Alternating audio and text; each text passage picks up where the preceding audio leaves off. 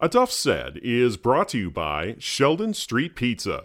Visit them online at sheldonstreetpizza.com or stop by Sheldon's during your next trip to Lake Orion. Sheldon Street Pizza, the official pizza of A Duff Said.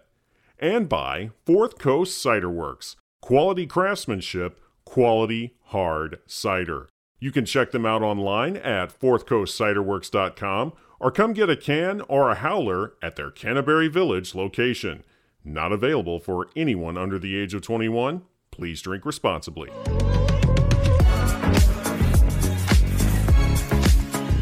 Here to talk about that is their head coach, Kevin Townsend. You guys are now 4 0, and I want to get into all of that. But this was a very special night for your guys.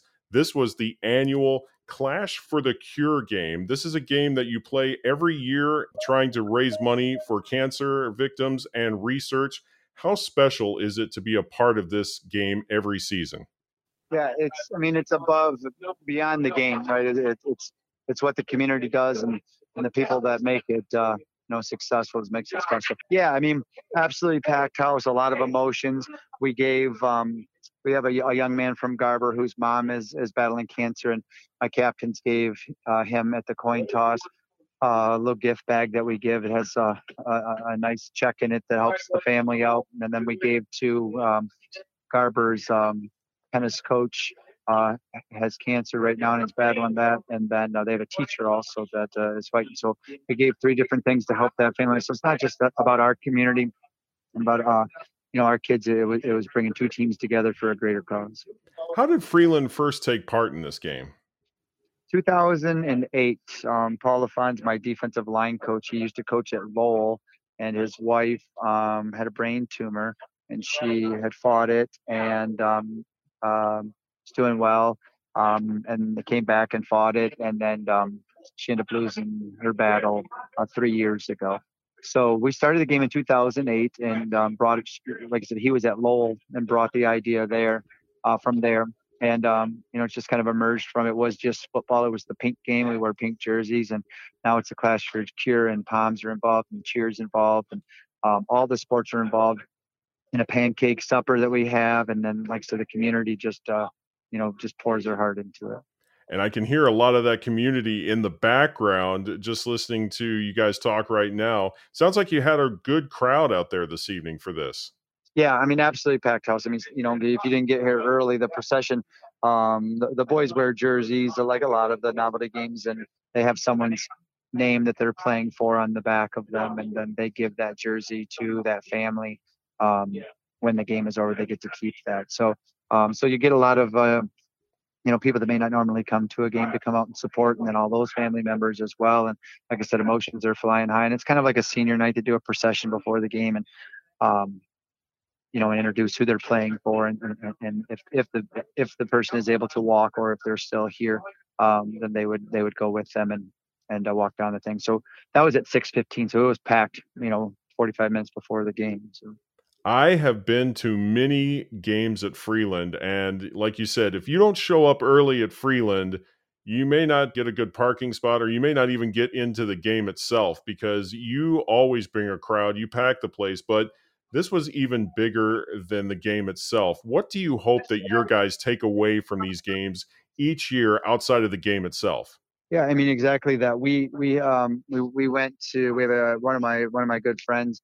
His um his brother-in-law is is battling throat cancer right now, and we actually took all of our seniors to his house uh, last week and gave him a gift, and and um, you know they got to see firsthand this this gentleman break down and just how important it meant to him and his family. You know he's not working or having an income coming in, and so um, you know just a huge thing for them, and, and they see that you know what what what the conversation we have with them is that we're playing a silly game, right? And that's really what we're doing out there is we're playing a game that people love to come and watch, but these people are are fighting for their lives or have lost that battle. And um, you know, so, so for the boys to see that, the, the conversation is is that when they think that things are getting tough out there, think about how tough it is for the person on the back of your jersey, and then you know dig a little deeper because that's what they're doing every day.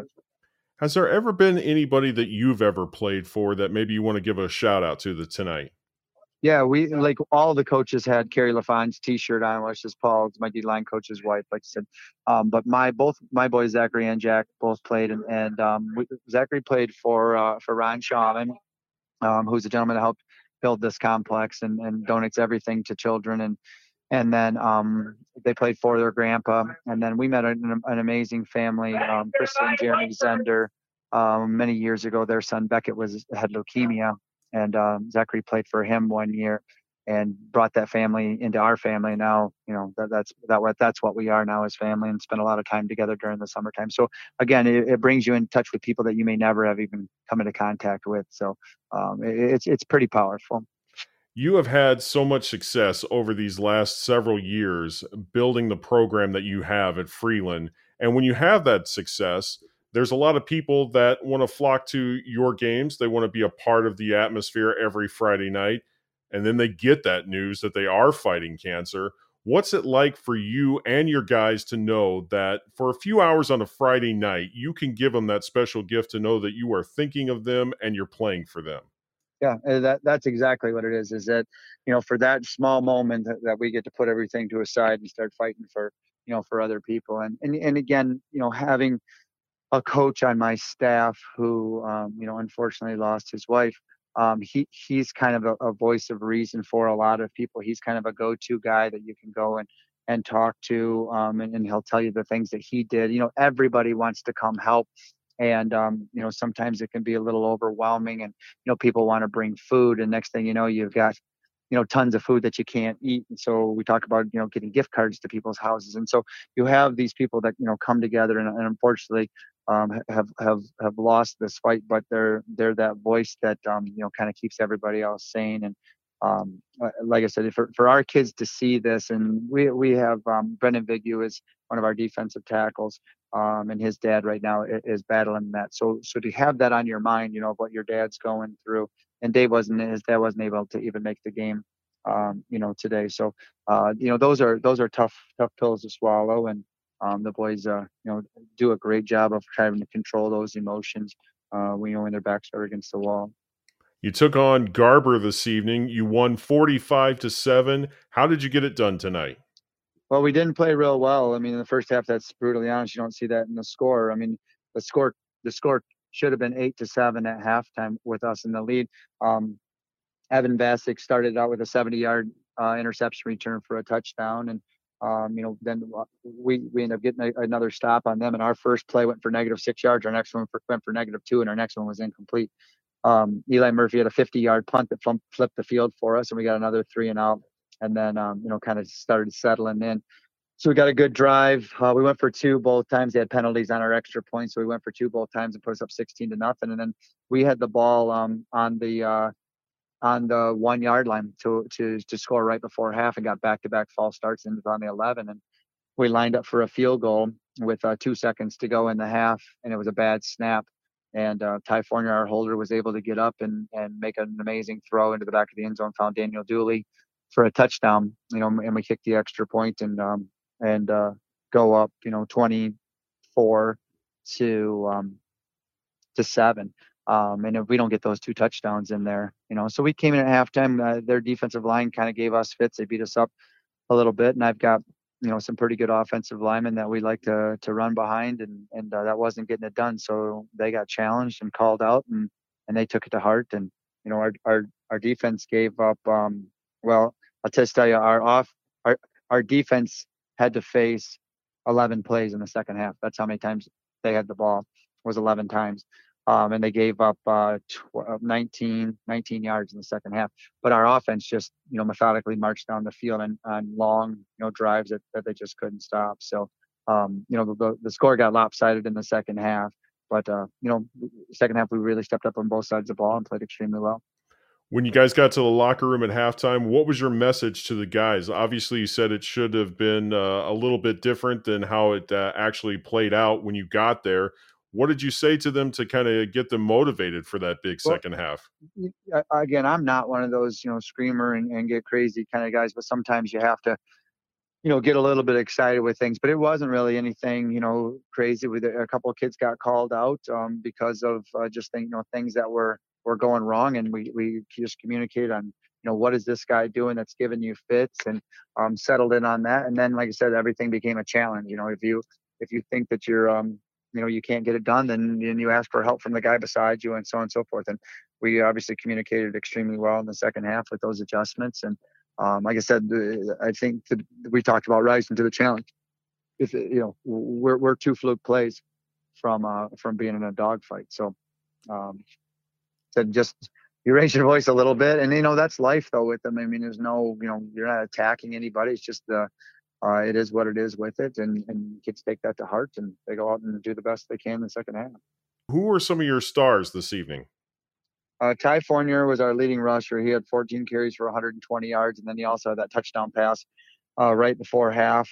Um, you know, Sam Talaga doesn't get a lot of credit at quarterback because we don't throw a ton. I mean, he was two for six passing, um, but we, you know, we, we ran the ball 49 times for 315 yards. So we had nine different kids carry the ball, five different kids score a touchdown. So that you know, that's just a message that we talk about that no one on this team is bigger than the program.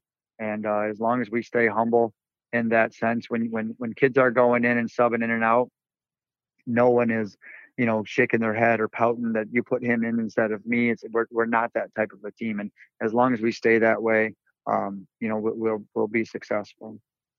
You got a pick six to start this game. How big was it to get that to start the game, and how excited was your guy to get that? Well, I mean, huge. You know, they they they started out with a five yard run, then a ten yard run, then a five yard pass, and a seventeen yard pass four yard run, seven yard run. So they're methodically, you know, marching right down on us, and then um, they take a shot. And uh, we came out. Well, the last couple of weeks we've played more spread style teams in Alma and Bridgeport, so we're only running a two man front. We have two down linemen and two outside linebackers, so uh, we are kind of outnumbered in the box, and they took advantage of that, and and then we got out of that and and jumped another D lineman in, and so they tried to take a shot and Evan Evan Vasik's one of the fastest kids in the county uh, in in the in the 100 and the 200. He broke the school record in the 100 and the 200 last year as a junior. Um, you know, and he was beat up week one, so he only had two carries, but he's starting to come on and ball hit him in the hands on the 30 yard line, and he got around the edge. And there were there were a couple of kids there from Garber that thought they could make the play, but when he turns on the Jets, he, he's tough to catch. You guys are now 4 and 0 this season. That's kind of always the expectation is to just get better each week, but to get those wins along the way as well. Looking at where you are right now, how would you grade this team up to this point? You know, uh, somebody I, I, said coming into this game, I didn't know how good we were.